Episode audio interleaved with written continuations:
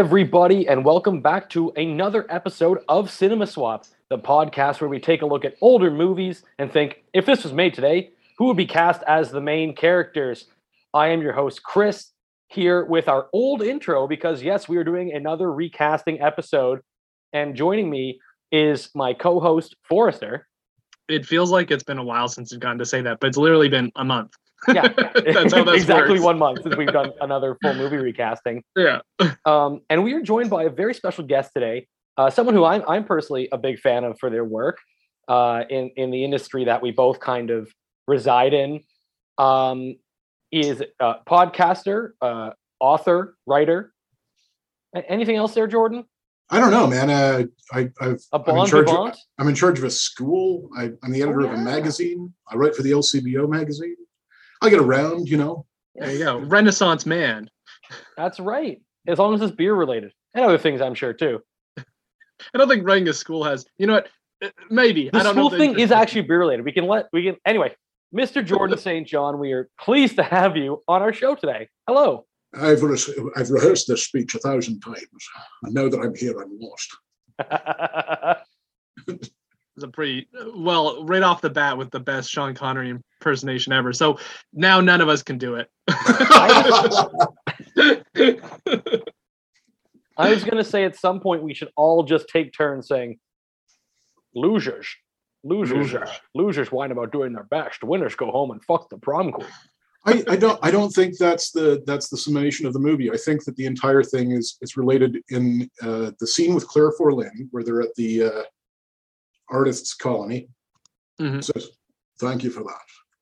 You didn't have to handle it that way. What do you say we cut the chit chat a hole? Yeah. It's just like just like an entirely different. Nick, What Nick Cage's energy? character, he goes from like very chill and professional to be like, what the fuck is going on, to dude? get it just Like, just crashing get a sports car. Disproportionately upset all of a sudden. And like tr- he tries to be a tough guy a lot when it's clear he doesn't need to try to be a tough guy. He can just be like chill. yeah, and, and what I realize I've done there is I've completely negotiated around the introduction of the concept. Oh, that's We okay. haven't we haven't told them what movie we're Oh, doing. usually they should don't know by mention it now. till five minutes in. They should Yeah. know by now. Yeah, so what other yeah, Nick Cage, Sean Connery movies are there? not enough, Forrester. Not like I'm saying, dream recasting of Highlander, sure, but How I, you can't really do that. I mean, it wouldn't be the same. It wouldn't be any good without the actors that are in it. yeah, no, that's that's the entire premise of this show. I mean, you need you need Christopher Lambert there to just like there can be only one. Just be there, God. Well, the movie we are recasting today, listeners, is none other than 1996 action classic The Rock, which is great. Dwayne the Rock Johnson. yeah, that's the full title of the movie. Little little known fact. yeah, yeah. as Well, as no, Alcatraz, believe it or not, most of the tunnel sequences were actually shot internally. On Really? uh, yeah, it was a steady cam that was uh, within the rock. That's pretty cool. Yeah, that does kind of explain a lot of things. I wouldn't expect any different from like this is Michael Bay, so Michael Bay Bruckheimer. So it's kind of like you're expecting some things. I'd say the action's a lot choppier than normal, but that would explain it a lot. Where it's like it's hard to get a good camera setup in those areas when you're But- shooting explosions down them. within Yeah. Dwayne within Dwayne the Rock Johnson. Yeah, Yeah. just too big for those tunnels. yeah. No one's ever escaped from Dwayne the Rock Johnson. Yes. I once found my way through his aperture, but uh, I don't think I could do it again. God. Yeah, this is so listeners, this would not be a surprise to any of you, and I've spoken to the other guys about this, but this is my first time seeing this movie after all these years of just kind of knowing about it and seeing memes and stuff. But holy crap, what a fun movie! Just terrific. Maybe it doesn't totally hold up today, but just a very fun action movie. it's not bad. I'd say it's surprisingly there's there are a lot of explosions, but I'd say it's surprisingly subdued. Well, what I mean by like- what I mean by not holding up is that like so the bad guy, General Hummel, well, the Oh. quote unquote bad guy, Bad he's he's doing this fake kind of hostage terrorist attack because he wants pensions for his dead his dead men's families, which is good. But as, as I was saying to Forrest the other night, never once in the movie does he ever be like, man, I really wish we didn't commit all those war crimes. He's just like, man, I really wish my fam- the families got paid for it.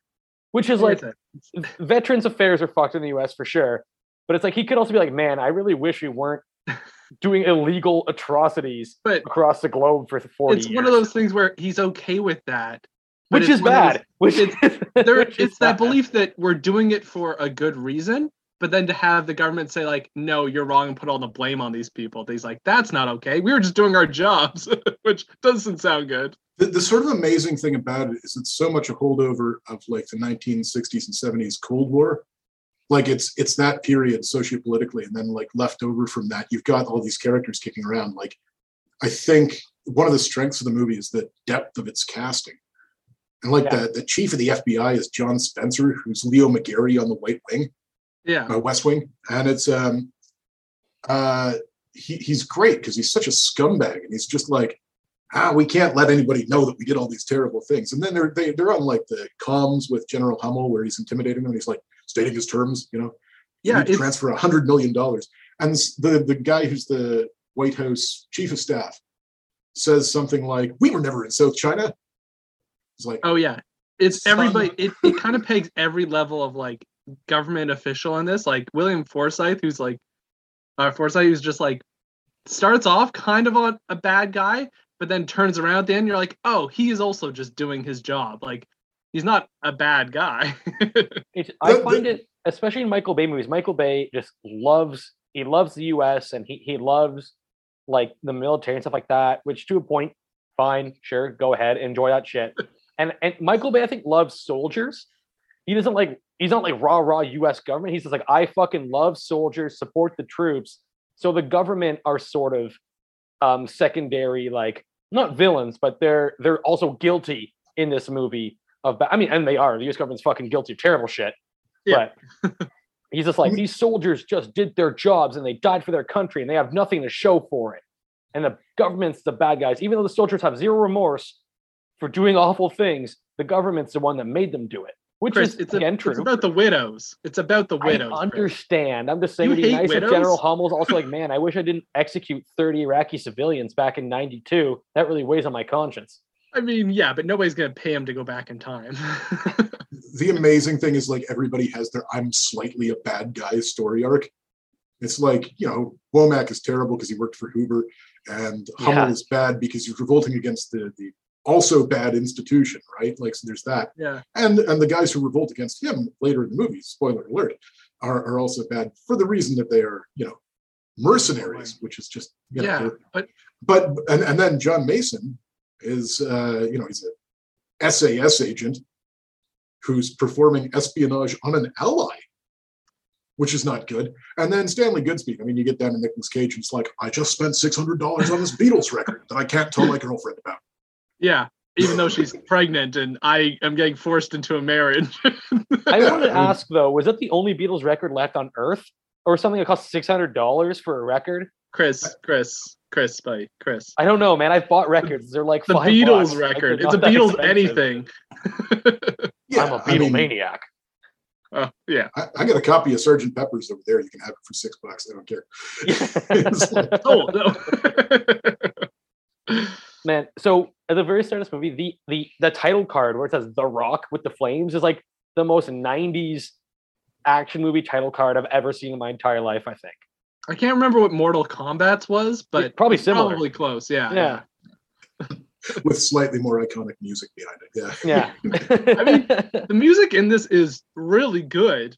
yeah. Like really Well, good. it's it's it's Hans Zimmer at his like just the top of his game, and it's got notes where you can like you can hear stuff that comes in in Gladiator and Pirates of the Caribbean later, like very similar kind of music. What gets me, I love Pirates of the Caribbean and Gladiator. It gets me fired up when I hear those soundtracks or scores, I should say. And you could hear Hans Zimmer just like electric guitar and then Pirates of the Caribbean. Like this is tight. It's really Yeah. tight music. It, it's like the peak of 1990s big budget movie making. I mean, there's Yeah. there's nothing to top it. Uh, I think next the year after that, it's like Face Off, and I don't know, Broken Arrow is later, but it's like this this series of movies. Um, Wait, they're not related to each other, but they're kind of like spiritually successive, you know. Um, and they, they spend money on the special effects, just not enough to make it look good now. Yeah, Yeah, yeah, exactly. it's Yeah. it's tough because there's so much of this is also is still practical, but like there's bits and pieces where you're like, uh, they kind of phoned it in. Like I said, Michael Bay, great at like a lot of things, and you'd expect him to be really good. But like when um I forget the actor's name gets shot out of the like window with the rocket, it's like the dummiest Oh, dummy you've uh, ever seen. Tony Todd. Yeah, It's Yeah. amazing. Oh, just like it's like so dumb.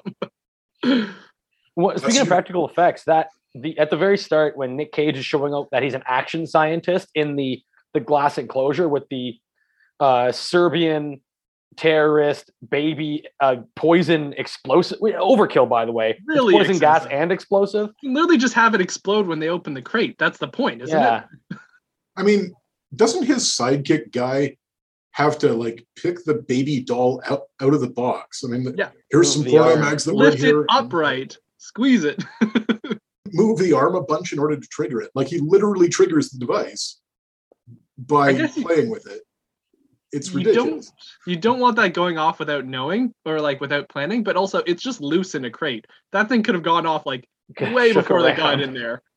also, there's a weird stunt casting thing in that scene. Like the guy who is the assistant lab tech who's on the outside of the glass phone is Bob from UHF. Yeah, it's this movie is full of hey, it's that guy moments. Yeah. I told Chris Yeah. that coming into it. I was like, you're gonna Oh, see yeah. a lot of people that aren't at their prime yet. They haven't done probably their biggest thing, but you're gonna be like, that guy, that guy. well one one that i love that i think you pointed out forrester and we chatted a little bit about jordan was the guy who i don't even know the actor's name but he plays tuco salamanca in breaking bad and Yeah. he's one of hummel's marines and he's got this great top knot on the ba- uh, uh, hairstyle and he looks Uh, fucking terrific the whole movie Raymond Cruz. yeah and i'm like oh hey, Raymond, that guy sorry. Yeah. Yeah, but I mean, like, th- there are people in this movie. I don't think John C. McGinley has like more than two lines in the entire film. He's in Platoon. He's Dr. Cox on Scrubs. oh he's yeah Like, what? he like he yells a bit runs around gets lit on fire and end scene for him yeah, it's incredible. And Also- the, problem, the problem that you have with this like level, like, I didn't know when I when I said yes to this that what the depth of the mission was here. I didn't realize we were just casting the main three roles, and I was like, oh, we have to recast everybody. oh crap! I mean, how do you replace the the the crew that you have on either the the Marine team or the Navy SEAL team, or even in the like the government like yeah staffing part of it? Because all of the people that you would want to be on a Marine team or a Navy SEAL team, in order to be popular enough now that you would know about them, are probably already way out of budget. Like, oh yeah like you, you, if you're making a movie where there's a Marine team, you want somebody like Dave Batista or something, but there's no way. yeah no it's tv actors for the Yeah. marines and navy seals That's Okay, right. that guy I, lo- I love him on arrow that guy. or green arrow or is it arrow i don't i don't want It's Arrow. It's Arrow? Arrow. Okay. Yeah, Yeah. yeah. All we, we, that- can, right. we can probably get Michael Jai White. Yeah. Yeah. I mean, yeah, I would take that. also, one thing I noticed in this movie, all the tour guides between Ranger Bob and the bus guy, insane. Like they're crazy people. Like they're just they're like so great. Well, Ranger Bob is annoying as fuck. The bus tour guide or the trolley tour guide, he's kind of funny, but like they're just like the I'm most personality almost in the movie are these fucking tour guides. I'm gonna extend that even to uh the barber and stuff, like where it's like they have extras and like these are true extras that don't have any part of the action. So like just whoever, just crazy. Why not? And it's like that feels weird, like it really tonally weird. yeah, I mean, the barber is Anthony Clark, yeah. uh, and he's like a, a very successful stand-up comedian. And the only place I would have seen him before The Rock came out would have been on Just for Laughs. Yeah, yeah, So- actually. So that's it. You know, I mean, there it's Even this period just- in Hollywood before the internet where everybody who's on a casting agent's desk is known. And they've all been like extras on sitcoms or whatever. And before, you know, Netflix, we used to watch TV. So we would have known all of these people a Yeah. little bit. one thing I also found very funny, going back to kind of uh, more side characters, uh, when Nick Cage, or I guess his character Stanley, Doctor Stanley Goodspeed, when uh, Doctor Stanley, when his girlfriend uh, tells him he's pregnant and they they become enfianced and they're all excited and happy. He's like, "Hey, I got to go to San Francisco. Come with me." Go to the hotel room, order a bottle of champagne. It's like, bro, you just found out she's pregnant. like you're not gonna share a bottle of champagne with her. 90s was a different Yeah, time. nineties was different. Yeah, exactly. We didn't know anything about health in 1996. People still smoked, you know, not in this Yeah. movie so much, but No, no, because they're they're all elite killing machines. They don't have time to smoke. that's right. They're peak physical specimens.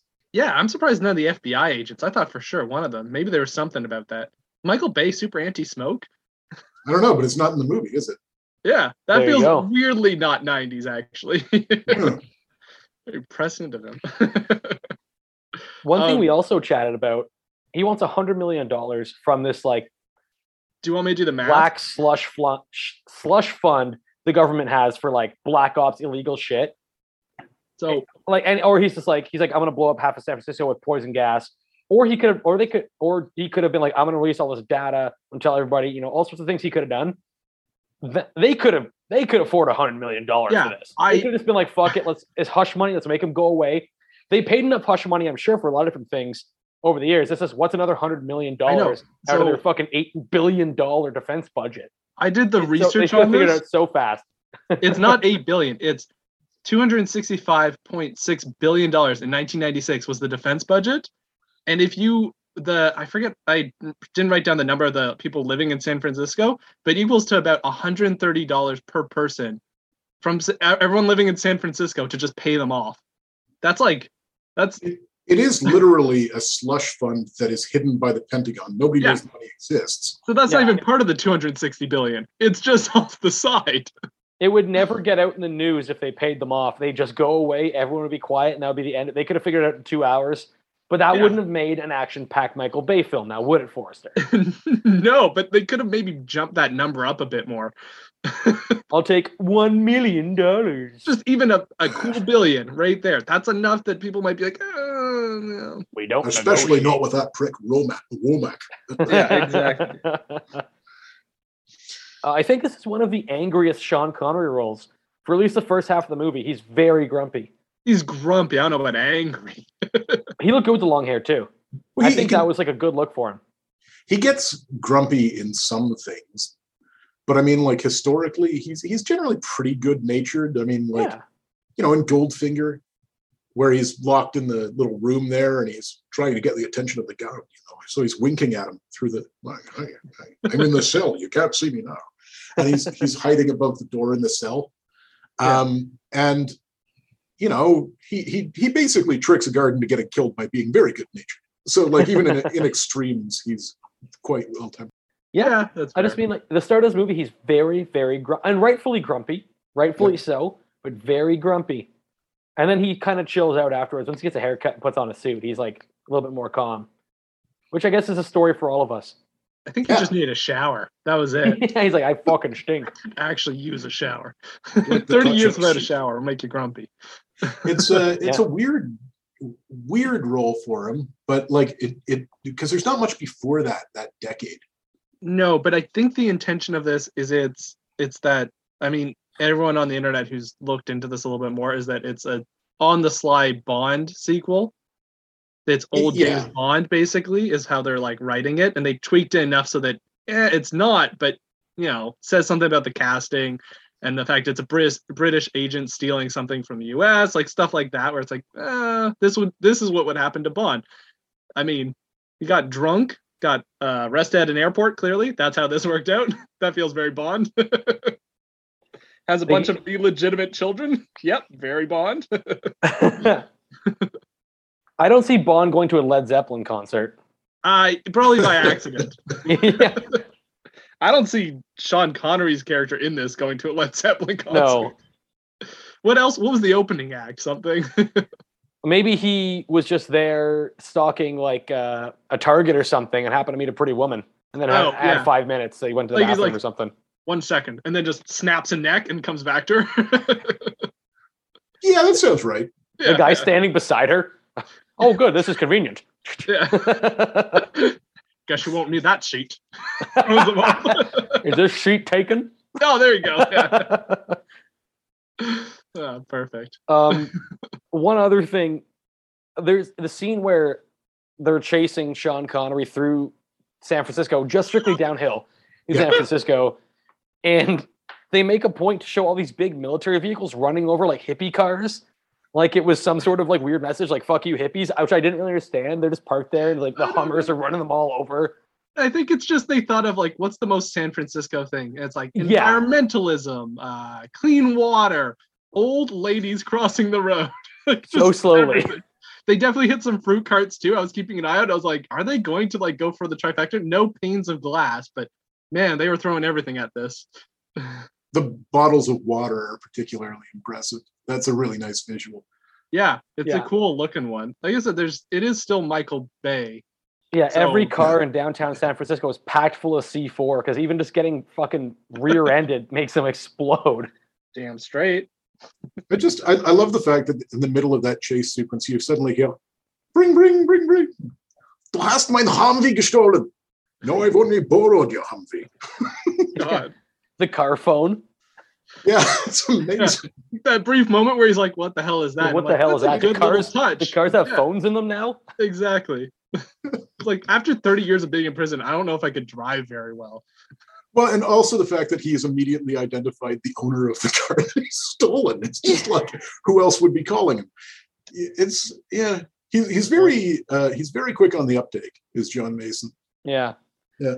One thing I liked about Stanley uh, a lot was when he found out he was go- like he's like basically an analyst for for or you know sometimes he diffuses poison bombs, but he's basically a desk guy. And when he finds out, like, oh no man, you're going in. When he finds out, he goes to the bathroom to puke, like any rational, like normal person would. I'm like, that's a relatable scene. If someone told me I had to go into a like basically war, what's going to be a war zone, I'd be like, I'll be right back to you guys. Like I'm like, that's a very normal person way to react to that, and I like that in the action in a hero in this movie. He's like, I don't want to fucking go He in does- there. Like lose, sort of lose every fight he gets in. He doesn't die, but he does lose most of them. Yeah, And I was like, two weeks pretty of good. basic like firearm training, and that's it. Yeah, exactly. I'm like, okay, I appreciate the effort there. Like, not to make your uh, hero like a Mary Sue character. It's like, no, he's good at what he does, and that's it. Yeah, Yeah, I think he, he's got a body count of two in the movie. No, sorry, three. Yeah. He Yeah. does kill a guy and then stab himself in the heart with an antidote. Yeah, and he he hits the one guy with the He does have the weirdest kills. the actually. Rocket Man. Yeah, it, That's it's all it's all varying levels of self defense, which You get know progressively more batshit, but it's all self defense. But but he does also shoot the guy who's trying to kill Sean Connery. Yeah. Oh yeah. So he gets the taste for blood as Chris put. He's like, oh, he's Yeah. got the taste for blood now. um, I just realized this might say something about that character wants to be an action hero, and that's why all of his kills are so like weirdly over the top. Most of the kills in this are pretty straightforward. Guy gets shot, guy's neck breaks, knife hits someone's throat, like really brutal, quick kills. And Stanley's character, like yeah, Stanley just like goes out of the way to pick like excessive ways to kill people, like shooting them with a rocket. It's, it's sort of like part of this trademark bipolar acting style. There, you know, there's Oh. Nick Cage being very Nick Cage, and then there's some Nick Cage. Yeah, And I feel like the kills are all- kiss or something. Yeah, Yeah. all, all of the the body count moments are like way over the top. Like you can't just shoot a guy, you know. Yeah, but I I like this idea that he's trying to be like he's inspired by who uh Mason is, and he's trying to be an action hero. So he does these things that he's seen in action movies, but most of the time he gets his ass kicked, which says something where like, and he hops in a sports car, but doesn't catch the guy. like it's things like that. That I'm like, yeah, actually, it kind of says it's almost anti-action hero, where it's like, don't try and do the action hero things. It's Well, gonna no- get you killed. I think you're right because as they've got the the chase scene downhill in San Francisco, Yeah. he's he's like you know all the other cop cars have been uh, taken out by the fact that uh, suddenly the road is blocked, um, and by he various obstacles. swerves off down an alley and comes through a garage. And on the way through the garage, he's looking at the wall at the far end, and he just says, "Oh, why not?" and just plunges right through the thing. Yeah, like it's it's things that it, he doesn't die because you need your main character to survive past the opening scenes, but it's that he wants to be that he's not that. Yeah, he, No. his his give a shit runs out pretty quickly once he's thrust in the situation. He's like, ah, well, if it's gonna be one thing, it's gonna be all of them. Yeah, yeah. He's in for a penny, basically, right from the get go. I might have a pregnant girlfriend waiting on the other side of the bay, but screw it. I'm going to have I'm going to play Drive straight this into a shit. wall. Fuck the FBI for being like, we'll take care of it. We'll keep her with us still in the city. Just They like, could have just no, removed her from the city. get her out of the city. Uh, Oh yeah, Yeah. I guess they need him to care about, you know, half of San Francisco.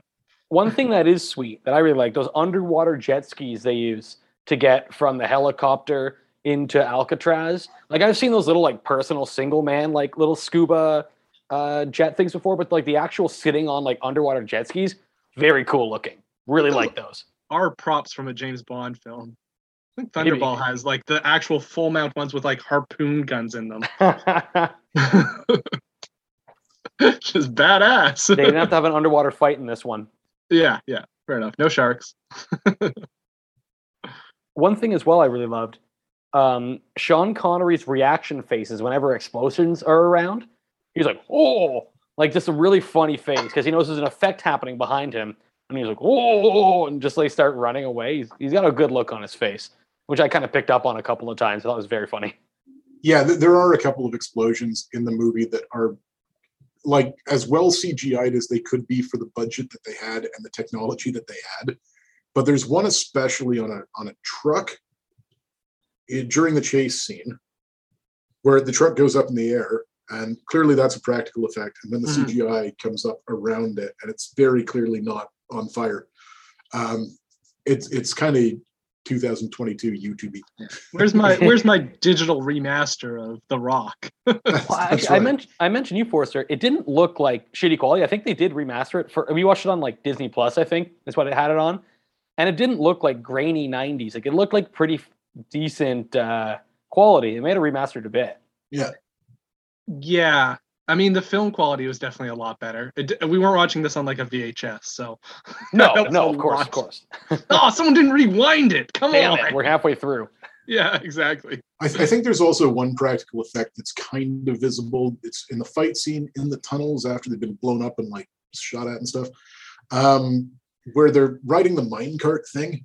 Yeah, yeah. And there's clearly they've clearly shot it in reverse, and there's clearly a wire attached to the minecart Pulling it back. Pulling it back. Yeah, That would make sense. Yeah. I was assuming there was definitely some. I thought they were speeding up some of that stuff. Where I was just like, looks like they just overcranked a little bit, and that's. I mean, no actual physical crank involved, but shot at a higher like frame rate. I'm like, uh, or Yeah. slower Well, frame rate. spe- yeah. Speaking of those mine carts, everything those the the mine the swinging buckets, whatever they are, from like the 1920s, very sturdy.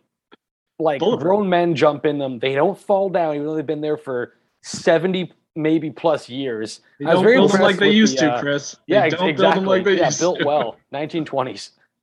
Well, gosh, we here at the uh, San Francisco Mining Company really hope that you enjoy our product, and we've made sure that it's bulletproof, so that any of the people who are excavating under Alcatraz is that why they're there? Why are these things here? I think, Uh, it, if I'm not mistaken, it might have been like a mine before they made it a prison. Like it was a Spanish fort way back in the day. So maybe they were like also mining just like materials for the, Yeah. the fort for the for the- Spanish people, gold. Why not?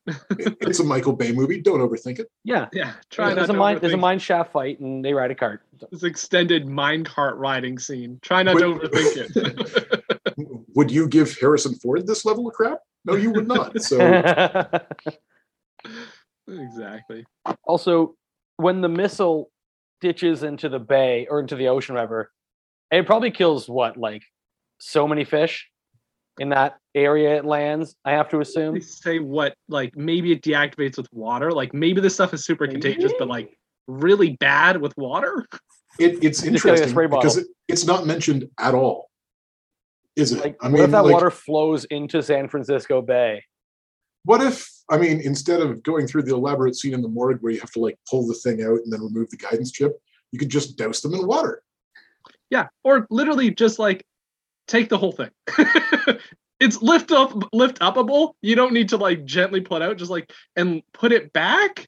Why even put it back? They know you're there after like the first one. Like just Also, imagine you're the guys designing those missiles.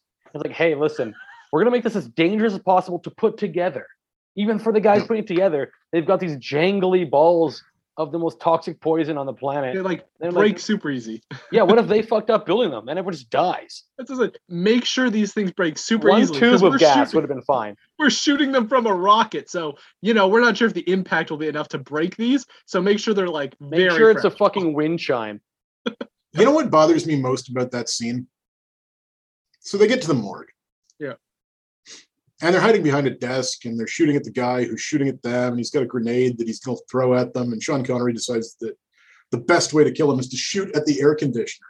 And the thing that bothers me about it is they walk over after that, and Goodspeed says, Well, that's the most horrible thing I've ever seen. And Sean Connery, if he's supposed to be Bond, should have said, Ah, yes, he's not in very good condition. air condition. Uh, Something about cooling off. I don't know. I used to see you. Um, you know, like that. There, he doesn't really have one of those lines in this movie. yeah, and also him saying he gives that's a lot of most hor- awkward thumbs ups where it seems like he's like really pushing his thumbs up. It's weird. Like he doesn't he doesn't look natural when he gives thumbs up in this movie. I don't think it is natural. I don't think Sean Connery is exactly the kind to give like a lot of support. I only like give two encouragement. fingers and there's two. He's the kind of dad that when he nods and smiles at you, you're like, I've done so well. That's the most emotion I'll ever get out of him. He just That's right. he loves me. Yeah, he might he might cry a little when the dog dies. One You're the man tear. now, dog. um, yeah, so let's let's get into who we're actually going to be talking about today. Specifically, we mentioned them a few times so far, but the three main characters we'll be recasting today are John Mason, played by Sean Connery, Dr. Stanley Goodspeed, played by Nicolas Cage, and General Francis X. Hummel, played by Ed Harris, who was also excellent in this film. We didn't touch on him a lot, but I'm sure we'll get into him a bit more. It's because Nick Cage and Sean Connery are so weird. that Ed Harris is talk. just great and everything. Ed Harris is just great. Yeah. Yeah. So that's what we're recasting today. Now we're going to take a very quick break and we'll be right back with all your cinema swapping action.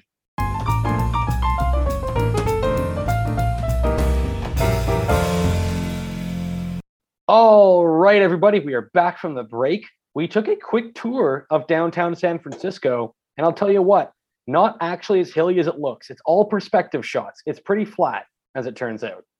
Yeah, just a lot of not Dutch angles, just low angles. Mhm.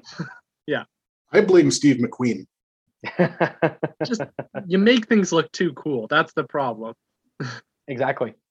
Now, speaking of looking cool, the first character we're going to recast today, General Hummel, originally played by Ed Harris, but for my new version of The Rock, I want Denzel Washington to play General Hummel.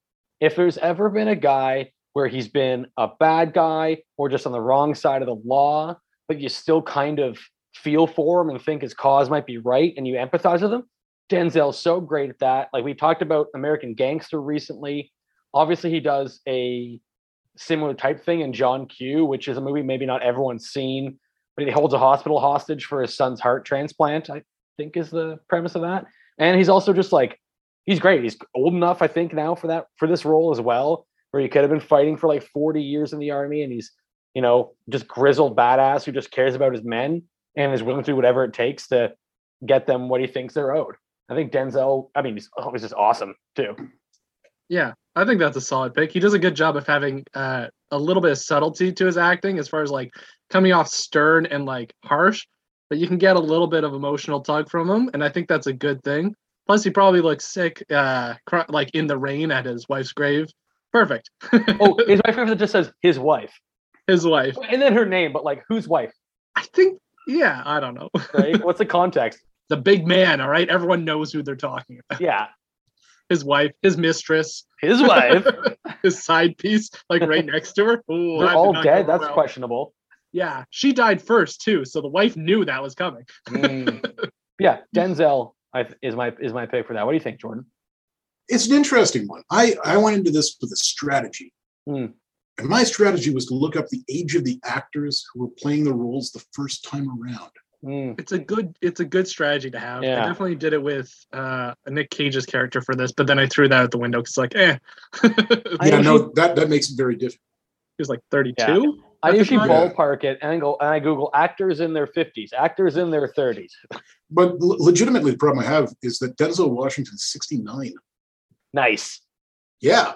I mean, but like he's a great actor and he Yeah. could obviously do that role. It's just that the, the roles that you see him in, like Man on Fire, you know, Creasy is about to paint his masterpiece, you know, is um uh where he's just gonna avenge the daughter that he lost or whatever it is, like his Yeah. the da- girl he was guarding. Like he's uh he's an equalizer, he's great in those. But he, he's like a, a vengeful spirit. He's not really like a patriot kind of guy. You know, he's he's not like a straight laced dude. He's a little Yeah. too you know, in, in the Equalizer, he works at a Home Depot or something, and he's trying to explain his backstory. And he's like, "I was a pip. You were a pip? Yeah. You know, Gladys Knight the Pips? Yeah." He's great. I, I think I think you're right. I think you're right about that. I just I feel like it's not a super action heavy role, so he only has to run a little bit. He It's doesn't really shoot anybody.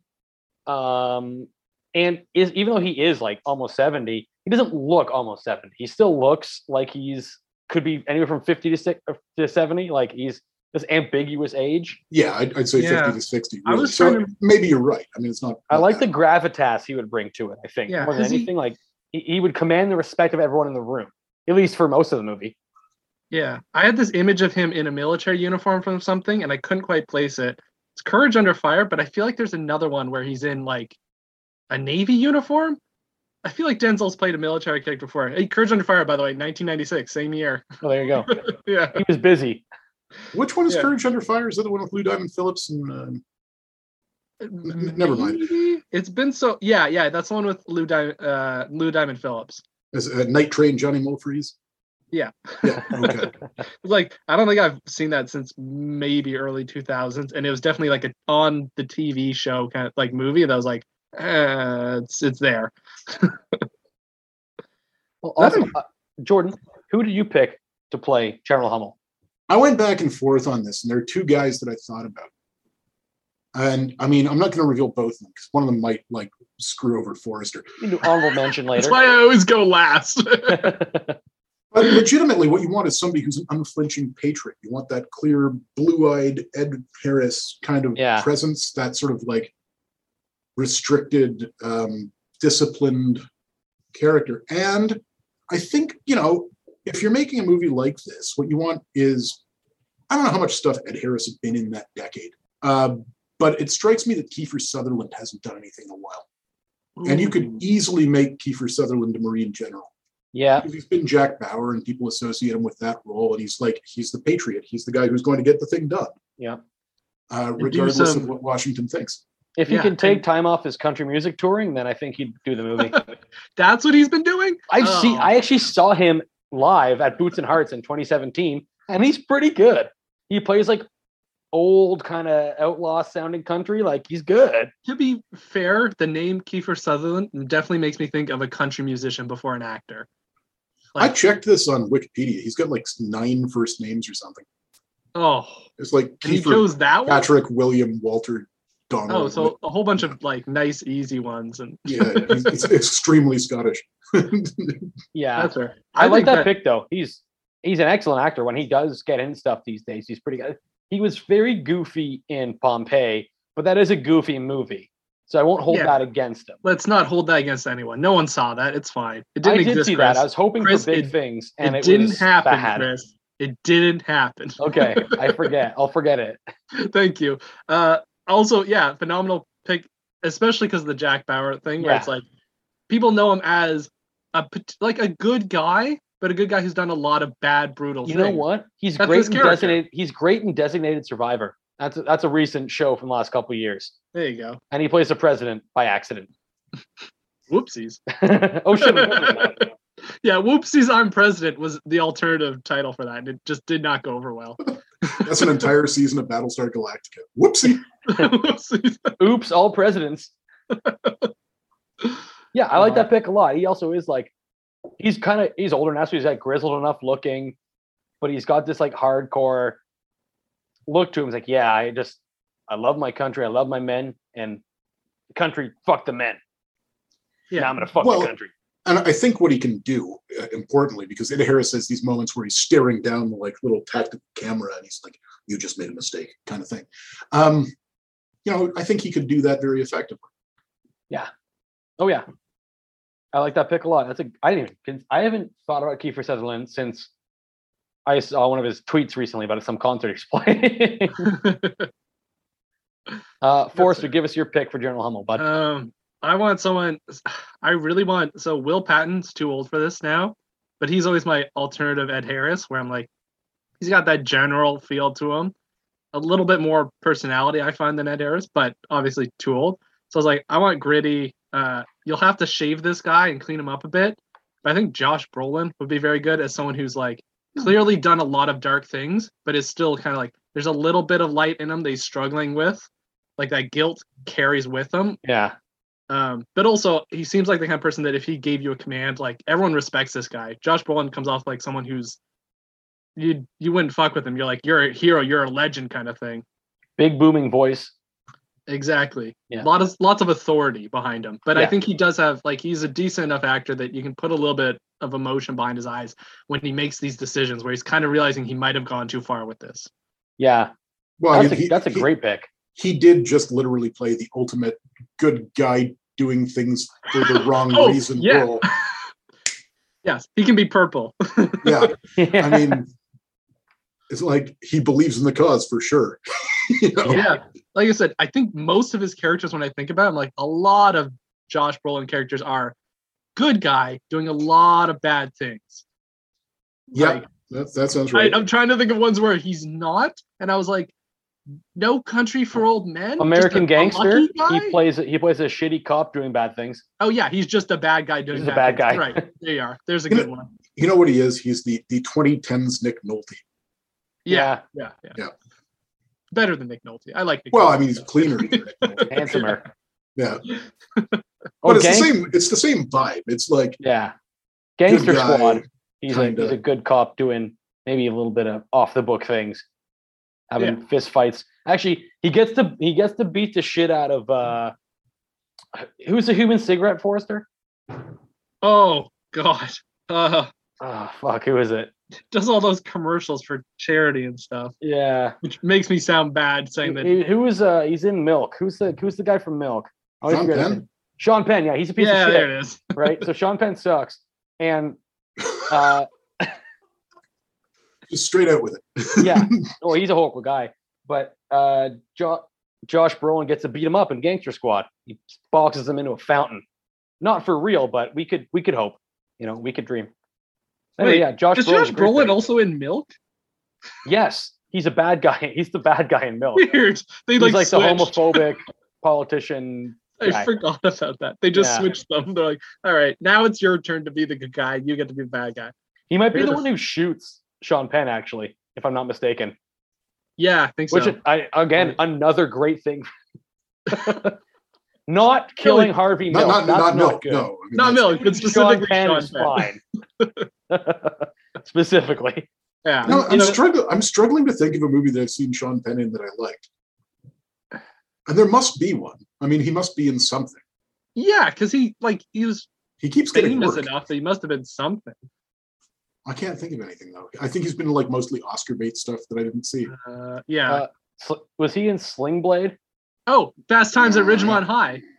Oh yeah, no, he Wait, was no, in Billy Fast Bob and Fast Thornton was Sling Blade. He was I Am Sam. Yes, he was I Am Sam.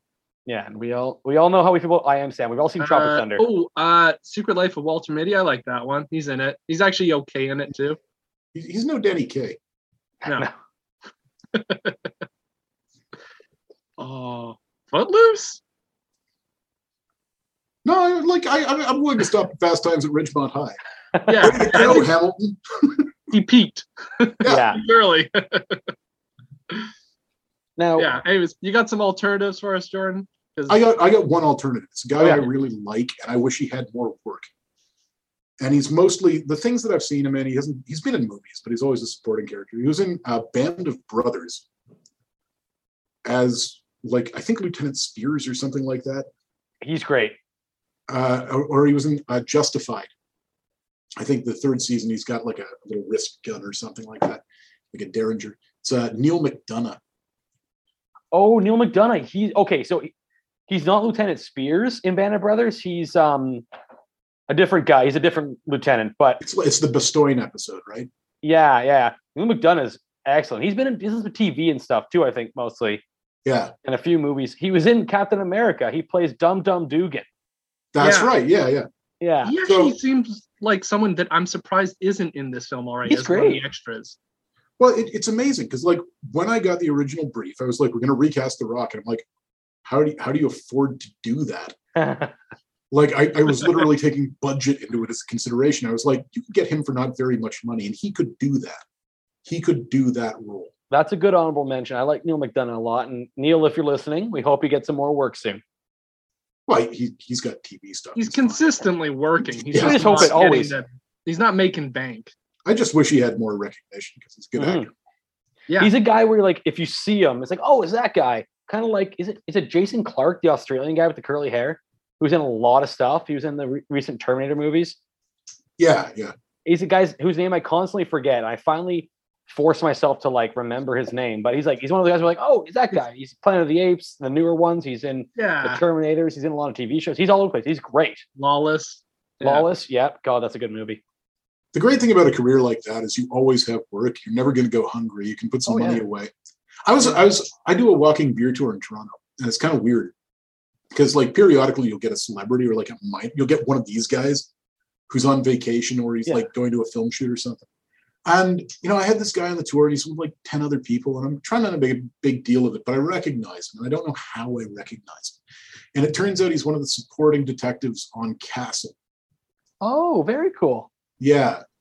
And it, it turns out that at the time this is happening, I'm playing the video game Far Cry 5. Oh, great game. He, he voices one of the villains in that. Is he John? Uh, he's he's like the younger brother of the Seed. Yeah. John. Because actually, 'cause John I C. liked Castle for a while, and I, now that you put the voice now is put together in my head, he's like the clean, the kind of like short brown hair, clean shaven guy. Yeah, yeah. So we get Yeah. to the end of, end of the tour, and I'm standing there in the Mill Street tap room, and I'm like, finally look him up, try to figure out who he is, because he had like three hour, three and a half hours off being him. That's Yeah. that's fair enough. And I'm like, hey man, I killed you yesterday. you were great in Far Cry 5. That's a great game. I've been playing Far Cry Six a lot recently too. Yeah. which is really terrific. They just came out with. I know this is way off topic now from the Rock, but they just came out with a Stranger Things crossover mission, which is amazing. It Oh, really cool. captures the tone of the show. It's super spooky. It's intense, and like I was like edge of my seat, like just dead sprinting for half of the time. And it's like fun. It's really cool. So I I, I- tweeted at Ubisoft like, "Hey guys, good job on that." Good job. they didn't respond because they're busy being a massive game corporation, but it's out there. Yeah. Yeah, exactly. Um. I had Javier Bardem for a bit, but I was like, I don't know, convincing is. I was like, I don't remember the last time I heard him do like an American accent, and I was like, I don't think he has it. He could do it, but I mean, like, he's got menace, and that's the important thing. I like that idea. He'd Yeah. almost be better. I mean, he's too old to play Tony Todd's character, but like the guy who turns around to be like a real big dick in the end, like the oh. scariest Oh. guy. Well, Yeah. as, as a huge Marine, you want somebody like Nathan Jones, Yeah. you know? Yeah. Fair enough. Speaking of guys who aren't huge but are sort of scary, John Mason. And when I, this was the first one I got, it came to me almost right away. I'm thinking, okay, former SAS, you know, he's kind of older because he's been in prison for a while, has a legendary accent, can do action. I'm going Liam Neeson. Oh, Liam Neeson to play John Mason. So he's Irish accent instead of uh, Scottish accent. But I think like that's almost a, a pretty good one for one for me because Liam Neeson's great in action movies recently. He he can do it more maybe more so than older Sean Connery could because he doesn't run around too much. Well, Um, th- here, here's the amazing thing about that, because I did the research on this. Sean Connery, when he films The Rock, is 64 years old. okay, Liam Neeson, 69. nice. yeah, Liam Neeson's my pick again. Legendary, recognizable accent, can do the action. I he can also deliver the kind of like fun, dry lines and be an awkward dad because we've seen that before. Mostly in Taken, but like you know, he'd be like, "Oh, hello, daughter. I met for the first time. I I didn't rehearse my speech very well." If you can believe I'm not an evil man, we're halfway there. yeah, Uh, But if it's Liam Neeson, it's like, uh, I, don't, I can't do Northern Irish. It's impossible. Yeah. You know, only Liam Neeson can be Liam. I like that pick a lot, actually. I think that's. I thought for sure you were gonna do the same pick as me, but I realized I was like, I should probably look at the age of the actors I was picking. But- But it's interesting. It, the good thing about it is like if you're going to contemporize The Rock, if you're going to recast it with actors from that are available now, then you can change the backstory of that character. It doesn't have to be a Bond analog. Yeah. It could be like a clear and present danger Jack Ryan analog villain. It could be like Sean Yeah. Bean in Patriot Games or whatever it is. You know. Yeah. Um, uh, so I mean, you've got somebody who's from Northern Ireland who believes that they are on the right side and they're trying to steal American secrets. Well, that's you could you could have Liam Neeson in prison for thirty years. It would make sense. for the record, I'm really happy I didn't end up with this, but I almost put Sean Bean. I had Sean Bean written down. I was like, "Ugh." he said it. I was like, that's fine. Sean Bean would get killed in the first six minutes of the movie. well, that, I like the idea of you know he'd go to roll under the thing. and it would just clamp him and then fire him up.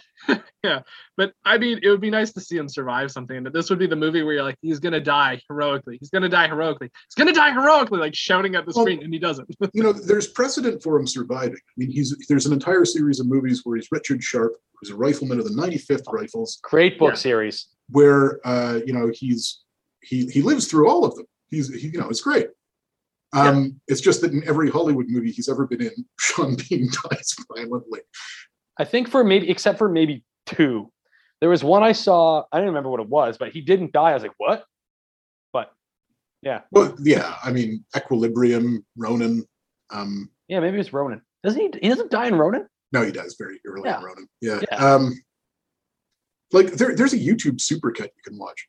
Oh yeah, the Sean Yes. Bean death. I think he loves it. He must love like play acting death scenes. No, I, I had Sean Bean as an alternate Yeah. Cool. because he because I googled British actors in their 60s. Who did you pick as your actual pick?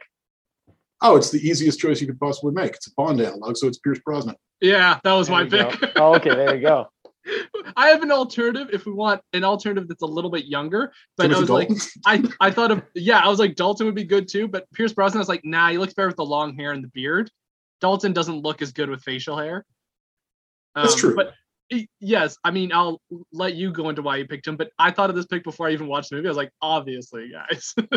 because I, I really like uh, Brosnan in The Foreigner, the Jackie Chan movie. Like he, Oh, he's yeah. clearly he can play gravitas. He can play, you know. But I mean, the young as a younger Bond character, which is what he's going to slip into here, whether it's the um, Matador, is that the one that he's? in? That's actually the one that I was thinking of. Yeah, yeah. Where where he's like a charming, roguish kind of Remington Steely kind Ray of character. Like he can do the thing, you know, which is what you want. But I mean, in addition to, uh, well, I'm not going to say it until we get to the end because it was an alternate. But uh, let's let's see what Forrester's got. Well, so I did go with Pierce Brosnan, but if you want my, because I was like, that feels like the obvious choice. The action they have to do is actually surprisingly minimal, because like, yeah, it just feels like the right thing. Like Sean Connery is an action guy, but you don't really see him run that much. It's a lot of fisticuffs, that kind of thing. And I'm like, yeah, even though uh, Pierce Brosnan's like pushing, I think he's 70 now, close to 70, maybe. Yeah, I mean, I, yeah, I think everybody's in better condition than Sean Connery would have been. that's that's my thought. Is that I'm like he's in Because decent it's- enough condition. very difficult to be a Glaswegian dock worker in the 1950s, which is what he was. Like Yes. if, if you listen to Billy Connolly talk about it, you'd be just shocked about the fact that any of them are alive. That makes Well, it's funny. It made, it made me think like the scene where they're pulling John Mason out of whatever hole he's stashed in reminded me of Billy Connolly in Boondock Saints when they're pulling Il Duce out of the maximum security prison. Same hairstyle and everything. Like he, it looked like almost shot for shot the Billy Connolly thing. Maybe they so they maybe they in Boondock Saints modeled it after this a little bit. Yeah. Maybe they're inspired by it. Someone instead. saw and was like, "That's a good scene." Yeah. Yeah, It here's the, of that a lot. here, here's the difference in that cast. Here's Sean Connery. I'll need a suite at the Ritz Carlton. I want to shower and I'd like the touch of a suit. And then Sean, Billy Connolly would be like, "Have you seen what's in the the shampoos these days? They're using a thing called jojoba. Have you seen jojoba?" And I go, you hmm. know, I was gonna say Billy Connolly would just walk out of the shower when he's trying to be sneaking out, grab a bit of the food, and walk back to the shower before he breaks out. No, yeah, Billy. I Connolly. love no, the haircut you've given me. Look at this haircut he's given me. It's marvelous. oh yeah, no, Yeah. Pierce Brosnan's that's a great pick, especially yeah, if it is you're just like let's get a different Bond in here, a little bit younger. I, yeah, love, I 'cause, love like, it, and he's great. I love Pierce Brosnan. So I is think he humming? still works. Is he humming "Mamma Mia" to himself at the table before they interrogate him? God, that would be a great little nod. Yeah, Well, very possible. I mean, here, here's the other thing. Now, I was thinking about it, right? And like, you know, Sean Connery's in the shower. Sean Connery got out in the 1960s. He escaped from the first prison they put him in before they put him in Alcatraz, and he's gone to see, you know, the mamas and the papas because he's in the, sa- the shower and he's singing, "If you're going to San Francisco, you Yeah. sure to wear some flowers." And, and uh, so he's been to a Led Zeppelin concert and all that stuff. And I thought, you know, subsequently, like if if you're making it in 2022, what's the music from 30 years ago? 90s. Oh, And, Grunge. and then it's That's a what- grunge thing. it's a grunge thing. Yeah. So I, I started thinking about like alternate people who that could be and what scenarios you would arrest somebody for 30 years. And I hate to tell you, but one of my alternate castings for Sean Connery was Denzel Washington. because I mean, what if you had somebody who was part of the LAPD during the riots yeah, in Los Angeles? You might want to put him away for 30 years for. that's, he speaking truth to power. Yeah. Fight the power. that's not bad. Uh, my alternate was uh, Liam Cunningham. Oh, Oh, that's a yeah. good Oh, that's a great. Yeah. That's a great pick. With all of his fingers, or just just the just the six. The Game of Thrones reference, listeners. Yeah, yeah, yeah, yeah. I mean, he's done he's done a lot of other. Was he Dog Soldier? Who else was in Dog Soldiers? Pretty much pick anyone from Dog Soldiers. He's Sir Davos Seaworth? Yeah, that who that Yes, is? that's that's the character. The character. Onion Knight? the Onion Knight. Has he did he do anything actionish in the Game of Thrones movies? I mean he's there all the Sword time. fights a bit. He- I he- think. mo- Yeah. mostly what he does is look on intensely. He implies sailed. he implies sword fighting at He's least. in a Yeah. boat a bunch of times. I think in the books he sword fights more. Maybe I'm just confusing it. He's a really good actor. I mean Oh, the, he's also in First Knight with Sean Connery. the, the problem with um, Prima nocta.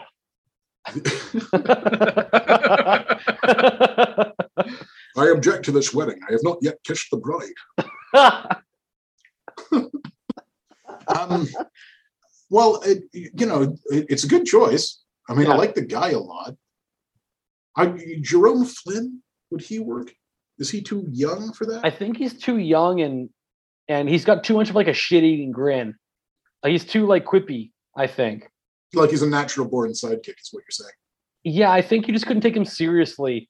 Like he's so good at like Bronn, He's right? In that character Game of Thrones, or even like in John Wick Three, he plays an Italian for some reason, and his accent is all right.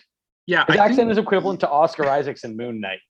It's like it's like someone who's doing an Italian accent. I think if you cast Flynn, what you're doing is you're not recasting, you're not keeping the Sean Connery Bond.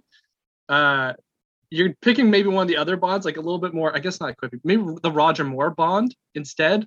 Yeah, it's a gonna little. do yeah, where he's he's still somehow he's been in prison for 30 years, but he's still very witty and sar- like a little bit sarcastic about stuff. You're like a little bit he- goofy. he's a bit camp. yeah, that's Yeah. right. Yeah, I that, maybe still that's what I was trying to say. Yeah, I think he's he's too goofy. Um, speaking of guys who are kind of goofy, let's get on to our last character recasting, Doctor Agent Doctor Stanley Goodspeed. And in my new movie, um, my recasting is Ryan Gosling because I think he can bring the right amount of like serious or just be like, "What the hell's going on?" and like, "Hey, listen up, you asshole," um, because he can flip. Like he's he's very silly sometimes. Like we watched the uh the Nice Guys recently, Yeah. which made me think of this a lot. Where he goes from like I'm this very pseudo professional detective, and then he's just like, "Holy shit, what happened there? I'm hammered, drunk. I fell down a hill." And I I, I think he's the same energy as this Nicolas Cage character, where he's he's charming and kind of fun and a little bit badass, but also goes to the bathroom to puke when he's going to be in a dangerous situation. Because he's like, I didn't sign up for this shit, and I can just see Ryan Gosling doing this to a T. it, it's so much a different context. Uh, but like I think the last thing I saw him in was Only God Forgives, which is like Very different guy. it's a very different movie than The Nice Guys. Um, Russell Crowe's good in that too. Um, like I, I like that idea. I hadn't thought of Ryan Gosling. I think that's a good one. I think it could definitely work. I, the thing that I looked at, in addition to Nick Cage's age, which was 34 when they made The Rock, something like that. Like he's, Yeah. he's not an old guy. Uh, No. He's he's only like 58 now. He, Mhm. He's not, you know, uh, and he, he's just making a comeback. I'm, I'm really looking forward to what is it, the unbearable weight of talent, or Unbearable Oh, weight of massive yes. talent. It Massive looks really talent. good, and I do want to see. We'll have to go see that, Forrester. Yeah, absolutely. Yeah. Pedro Pascal being crazy when they finally let him loose. I've been waiting for this day. but, but the thing is, I mean, like The Rock is a watershed in Nick, Cage, Nick Cage's career Yeah, because everything before that is weirdly Lynchian Coen brothersy stuff. It's Raising Arizona. It's Vampire's Kiss. It's uh, they're, they're weird movies where he Wild gets to be Heart. weird.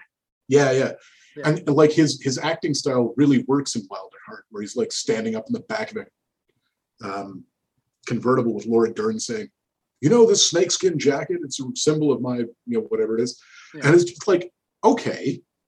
So the idea that you're taking Ryan Gosling, who's done some of that stuff, like the, the fact that he's made an Only God Forgives, probably makes him, and or Driver. I mean, like you know, he can do action, sure, but Hmm. like the over the top kick ass action hero is a different kind of thing, and I think he could do that for yeah.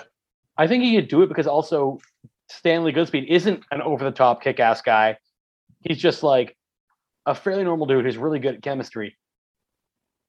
And uh, I also like the I, I just imagine his you know former prom queen girlfriend sitting him down and saying I'm pregnant a second after he says God have a baby suck and I'd be like Who would do that? and what is what's the line like I, I've changed my mind since then or something what is what's he Well, saying? Nine A lot has seconds happened ago? since a lot has happened since I said that. what seven? I I get to see him delivering that scene perfectly. Yeah, I mean, like I think he'd be really good. Mhm. You you might have me beat. Oh well, let's hear let's hear a pick, Jordan. Oh, I'm still I'm still weighing it here. I'm trying to figure out what Forrester's going to do. I, how, I, how got- badly how badly I have like a list of like over. seven different ones. Well, here here is the difficult thing. Legitimately, you can't have an established action star um, because, like, if you cast Ryan Reynolds in this role, obviously you could do it, but you can't. Maybe mean, first of all, goofy. You don't have the budget. He's going to lean into the Nick Cage over the top goofiness. Similarly, like Chris Pratt is booked, you know, and he would kind of fit, but it's not a good choice for that reason. Um, he's in so much other stuff. He's also Spike- got kind of dumb guy energy. Yeah, I mean, you need Not in a bad way, but he does. But what you need is like smart guy energy. So I came down to two, and I'm I'm gonna go with Donald Glover. Oh, great I- Not even King on my list. Mhm. Listeners, Forrester held his phone up to the screen, but because it's a, a laptop, uh, Yeah. all we saw was light, so he Look. could have been lying to us. You It's know, entirely possible. He's just bullshitting me. I, I know. Take a screenshot and send it to you guys. we believe you.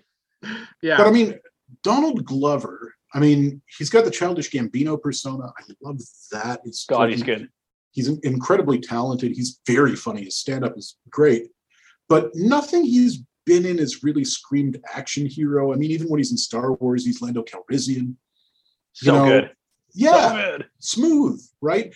But I mean, if you go back and you watch Community, clearly can play like a nerdy dude.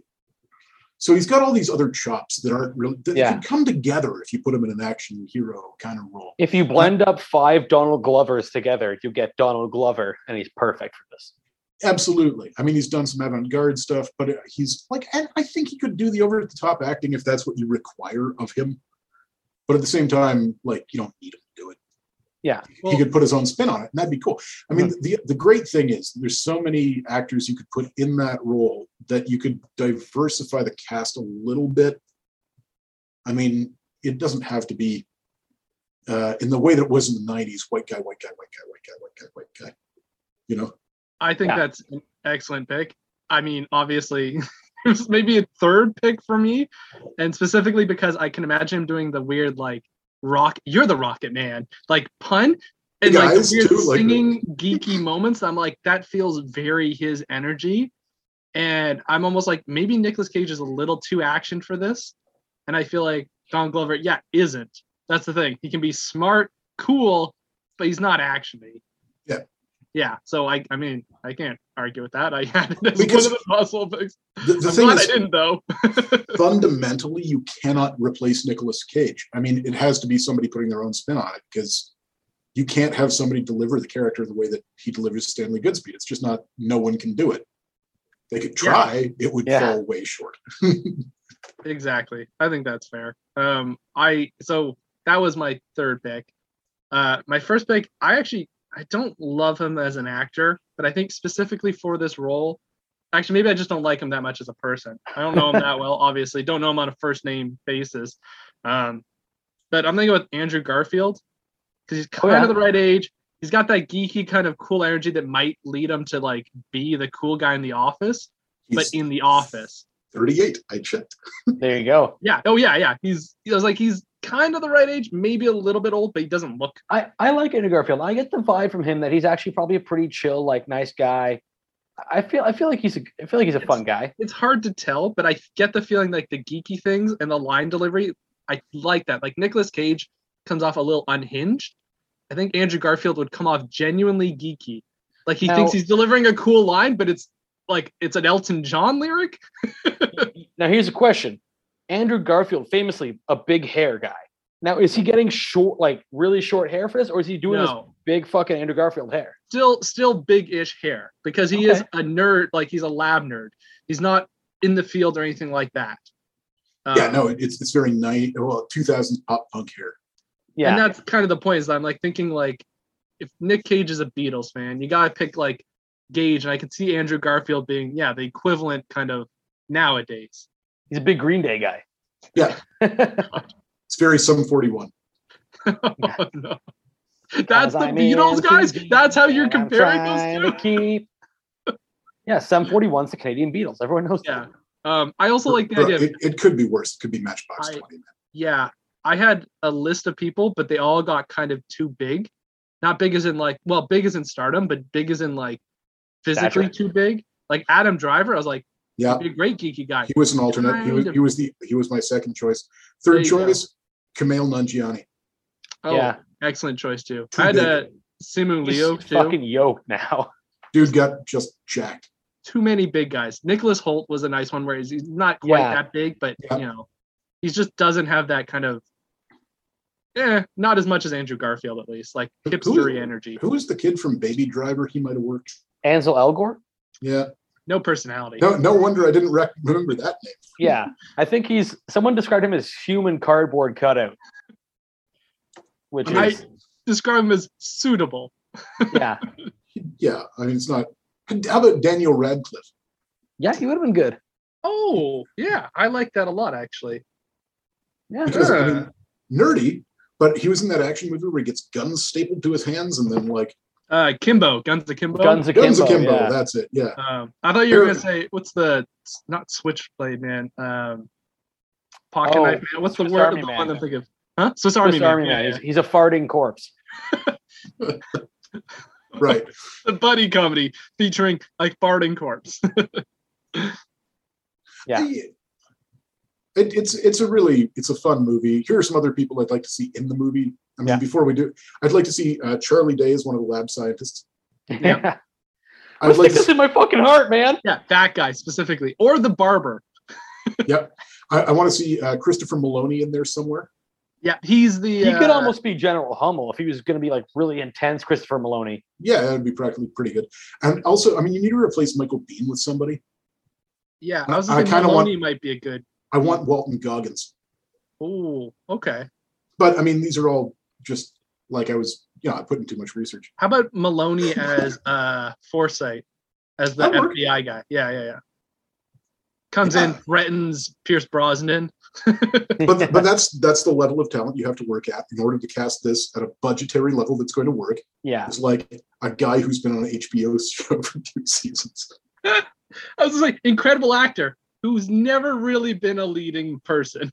I mean, who can you replace David Morse with at this point? And the answer is Henry Rollins. Well, picks. That's all, great picks, great honorable mentions. Uh, let's all now recap our picks for each other, and then we can let each other know if we've made an as good, better, or worse movie than the original. So I'll start us off. For General Hummel, I had Denzel Washington. For uh, John Mason, I had Liam Neeson. And for Dr. Stanley Goodspeed, I had Ryan Gosling. What do you guys think? I'm gonna let Forrester go first. Yeah, yeah. Okay, fine. Uh, I'm gonna say as good. I do like Connery and uh, Cage in this are like really at a good point in their careers when they did this. But that being said, I feel like it might detract from it because it's those two that you always you're coming with a lot of expectations. And I think you maybe just have a smoother movie overall. like Nick Cage is good, but in this movie he does feel like one way or the other a little bit too much, and that's his charm. But eh, you could just go one way on this one. Well, the Um, thing in this movie is like when he's when he's smooth and like chill and, and being a normal dude, it's really believable. And then when he's like yelly and trying to be like a tough guy, it's like, what are you doing? it's a little bit, but A bit much. yeah, I'm gonna say as good, but not in the same way. Like I think Sure, I'll take it. probably would not get the same status as The Rock has now because you don't have like I think you've just made a competent action movie instead of The Rock. So I can't. I can't shoot you down for that. I can't be like this is a bad idea. Um, they're all excellent picks. I would my biggest concern is Denzel working with everyone where he would be he's like a side character in this sort of I'm like that's not how Denzel rolls. Maybe you're right. Maybe you're right. it, I would I would like to see this try and get made. How about that? Yeah, I, I think that's it. I think the, the thing that makes this movie work, regardless of who's in the Ed Harris role, is the relationship between like it's it's the casting, it's the dynamic between Mason and Goodspeed. Um, so it it's like Gosling, Liam Neeson. I'm trying to picture them together. I, I, I- it, it I can see it. I'm like it would be a thing. I don't know how the chemistry would work. What I do want to see though is Liam Neeson and Denzel Washington like doing that standoff scene in the courtyard where so are you going to shoot him as well? You know that kind of thing. Um, uh, and I want to see Denzel Washington do that. Uh, Tree of Liberty has to be refreshed from time and time, time to time to the with the Oh. blood of patriots line. Beautiful. Like I want to see his delivery of that. I legitimately. It And I also be kind of, I think I- it'd be like more kind of icy coming from Denzel. yeah, he would do the courage under fire thing where he's like he, you're practically crying. You know, like he's so focused on it that he's got like one single manly tear. Yeah. Um, and then like the the Liam Neeson, I'd like to see him do an Oscar Wilde. That'd be fantastic. Which is uh, and I'm going to try to do Liam Neeson now, but I'm not sure if I can. That's pretty That's good. pretty good. Yeah, that's yeah, pretty good. that. Patriotism is the virtue of the vicious. Oscar Wilde. Um, that'd be cool. I think like I like that part. I'm not sure about Gosling, um, Neeson. No, fair enough. Totally fair. So what do you think? As good, worse, or better? As good, I think. Feel mean, free 'cause- to say worse. Most of our guests do. Okay, well, in that case, I'm gonna go. I'm gonna go with worse. Then I was I was trying to be polite No, that's okay. don't no, don't hold back. This is the ruthless part of the show. Yeah. because, and only because I don't know that the chemistry between the two male leads works. No, that's fair. I didn't yeah, I didn't even think about that. I just like I think these people are perfect in these roles and then didn't think of them as much kind of combining together. And and I appreciate that I've left the door way the fuck open on that one. Speaking, Speaking of, of, oh, hey. right. Uh, Jordan, give us your list again, my friend. So uh, for Francis X. Hummel, uh, Marine General or whatever it is, Yes, um, yeah, I went with Kiefer Sutherland. I like that. Yeah, we've got uh, Pierce Brosnan as you know, aging James Bond, uh, John Mason, and we've got uh, Donald Glover as Stanley Goodspeed. I I'll say it right now. I think probably as good because I could see Pierce Brosnan not wanting to put up with Donald Glover's shit for the first half of the movie, Yeah. and being like, I got to drag this guy along with me, and I like Kiefer, Kiefer Sutherland as the general. I think he can be shouty and intense when he needs to be in that, and then like emotional when he needs to be. I like Pierce Brosnan, obviously, for for this, and I like Donald. I I like it. I think it works pretty well together, and I would definitely, if I saw these three names on a movie poster, I would be going to see that movie. Absolutely. So I'll give that an ass good. Uh, I'm actually gonna give it a slightly better, and I'm gonna Ooh, explain a little bit wow. why. Because as like I said, I like like all the actors in this are great, but I'm not sure if they work to make like the best movie possible. And specifically, I think there's a little bit too much immediate chemistry between Sean Connery and Nick Cage. Like somehow Connery knows this guy's okay way too early. And I feel like with Pierce Brosnan and Don Glover, you have a little bit more like there's probably that tenseness where he is just a geek and you have someone who's super cool, like smooth, cool, being like this guy, and then turns around a little bit after uh, the car chase scene. I'm like, I can see that being like a little bit more of a developing relationship. This one feels more like like the old one. I don't know if it was it just wasn't written in there really as much. And the actors weren't going to do that because they were going like it's an action movie. I think you've picked actors that might do that better. Um, at the very least, too, I Nick Cage has done a- more action films. Yeah. He doesn't seem as lab scientisty. He's action scientist, which I'm like, even though he gets his ass kicked, he's still kind of action scientist. Yeah. Don Glover, I see being like, you know, not action scientist, just scientist, Hmm. like hanging on, screaming a lot more. yeah. A lot more oh shits. yeah, exactly. Like I, I think that in order to get Donald Glover to turn into a hero, you really have to put his back up against the wall. Yeah. As, as opposed to Nick Cage, who's like sitting there in a hanging thingy that's going along a rail. You know? Yeah, like I I like the idea of him being like stumbling a little bit more, and I think Donald Glover can do that better. That's the only thing that like the rest of them like nailed it pretty close to one for one. Um, yeah, yeah, I just like it better. It that helps that too that half those were picks I hadn't locked in where I was like those are good choices. that I was already Awesome. thinking about them. Well, there Yeah. you go. Uh, Forrester, give us your list again, my friend. Finish All off. So General Hummel, formerly played by Ed Harris, now played by Joshua Brolin. Not sure if his name's actually Joshua or just Josh. Uh, John Mason, formerly played by Sean Connery, now played by Pierce Brosnan. Yep. And Dr. Stanley Goodspeed, formerly played by the Nicolas Cage, now played by Andrew Garfield. I think the interesting part about that one is it changes the dynamic a little bit. Um, in that Sean Connery's older than Ed Harris by like a lot, by a visible amount. Mhm. But I think that um, Brolin and Pierce Brosnan, if you put them on screen together, are both of a similar age, Similar trouble- looking. yeah, similar looking as well. So it, it's really more of like a testosterone head-to-head kind of a like machismo kind of a thing. Two old bulls fighting over the one But it, Uh, it does give you that like bull. British British smoothness to like American grit. Yeah. yeah and and i think the thing is that the the thing that's going to work with brosnan and i i have to you know compliment myself on having chosen him as well is that uh he's got this kind of slightly funny rud well, i'm just going to give myself the barry horowitz pat on the back there. Um the thing that's going to work well with him is the the the slight roger moore you know chutzpah that goes with that james bond bond in- interpretation. Mhm.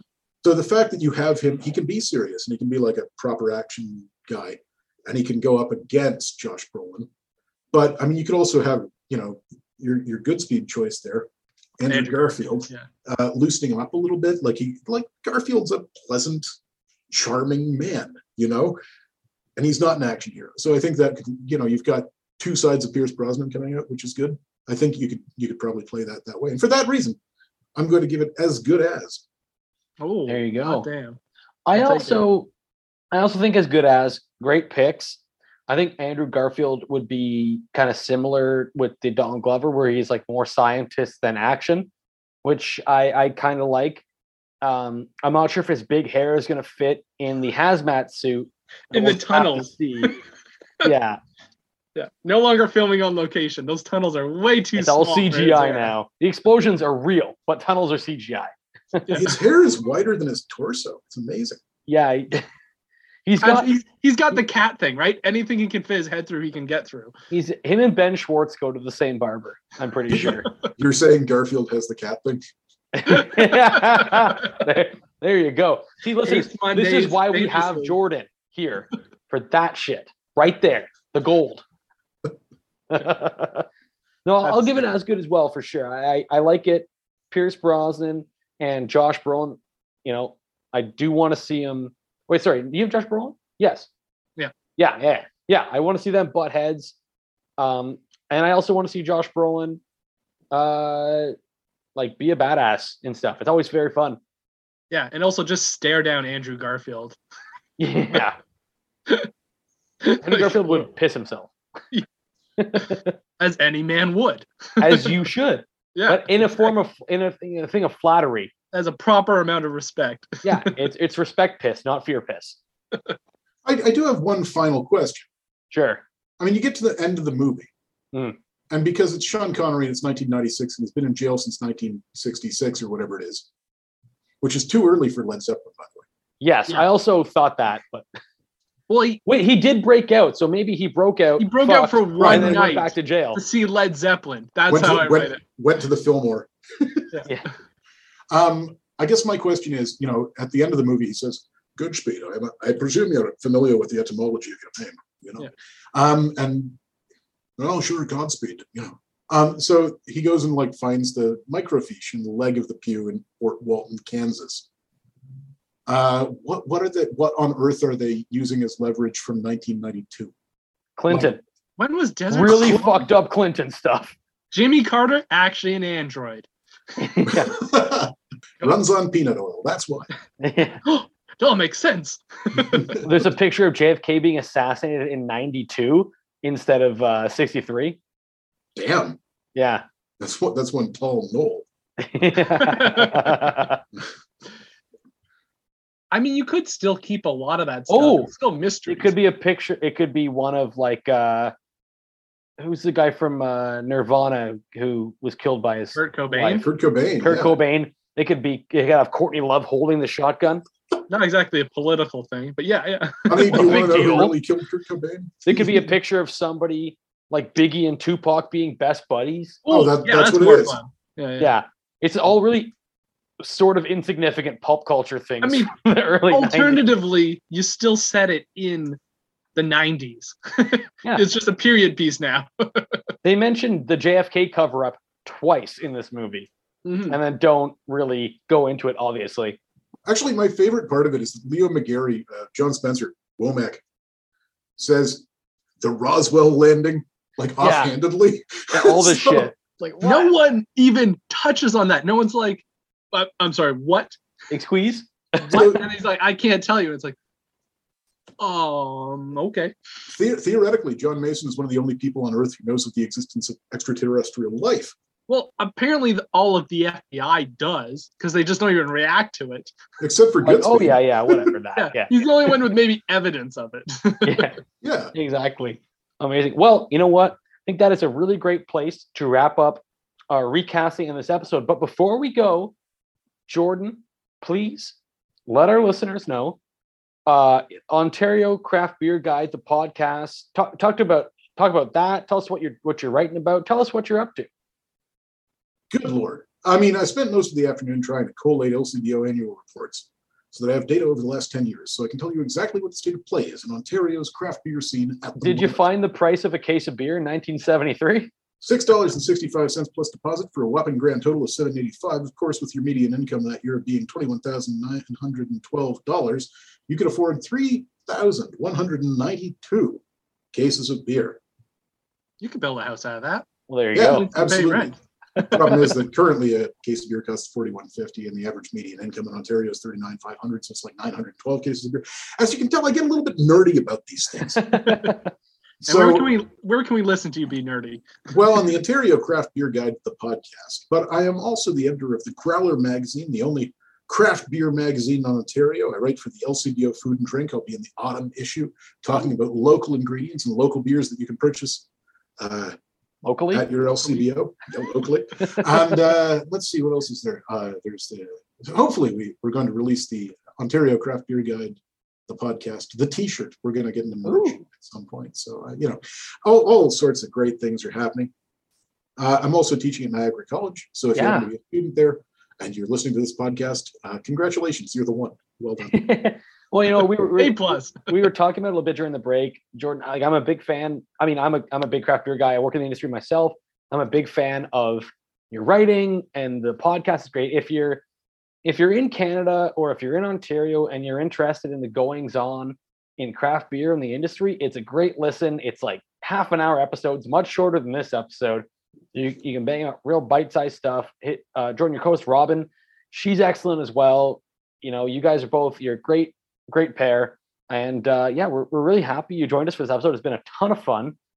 Um, it was great chatting about the movie with you and just making jokes and hearing your unreal impressions. I will say, very I- good I- I can't believe I managed Liam Neeson, frankly. Yeah. Yeah, nailed it. Now, if, you know the podcast awards, listen to this. He got his Liam Neeson accent. No one else can do that. At least give us one for that, right, guys? Come on. Come on. Come on. yeah jordan thank you so much for joining us it's, it's been an absolute pleasure listeners uh, you know where you can find us we're at cinema swap on all the social medias please tell us who you would want to see to be in this movie if you liked our picks if you like jordan's voices which i think you should because they were very good uh, but Did you let really want to see uh, George Lazenby instead of Pierce Brosnan? You know, It's an Australian fashion model. I mean, that's not going to work. I saw him in a kilt. I know it works. Damn it. you know, uh, please rate us. You know, give us those five star ratings and reviews. Very helpful. Spread the word. Spread the love. We appreciate it. We love you for it. You know, come to San Francisco and just be love with us. really is the message of this podcast, I think. Um, and more important than all of that, losers whine about doing their best. Winners go home and fuck the prom queen. Goodbye. Bye.